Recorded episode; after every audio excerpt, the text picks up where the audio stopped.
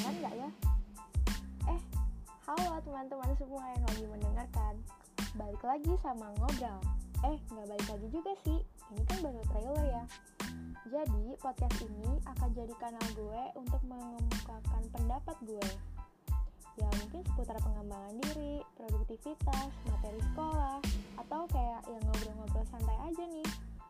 Uh, jadi, salam kenal ya di Ngobrol sama gue Safwa Stay tune. Bye.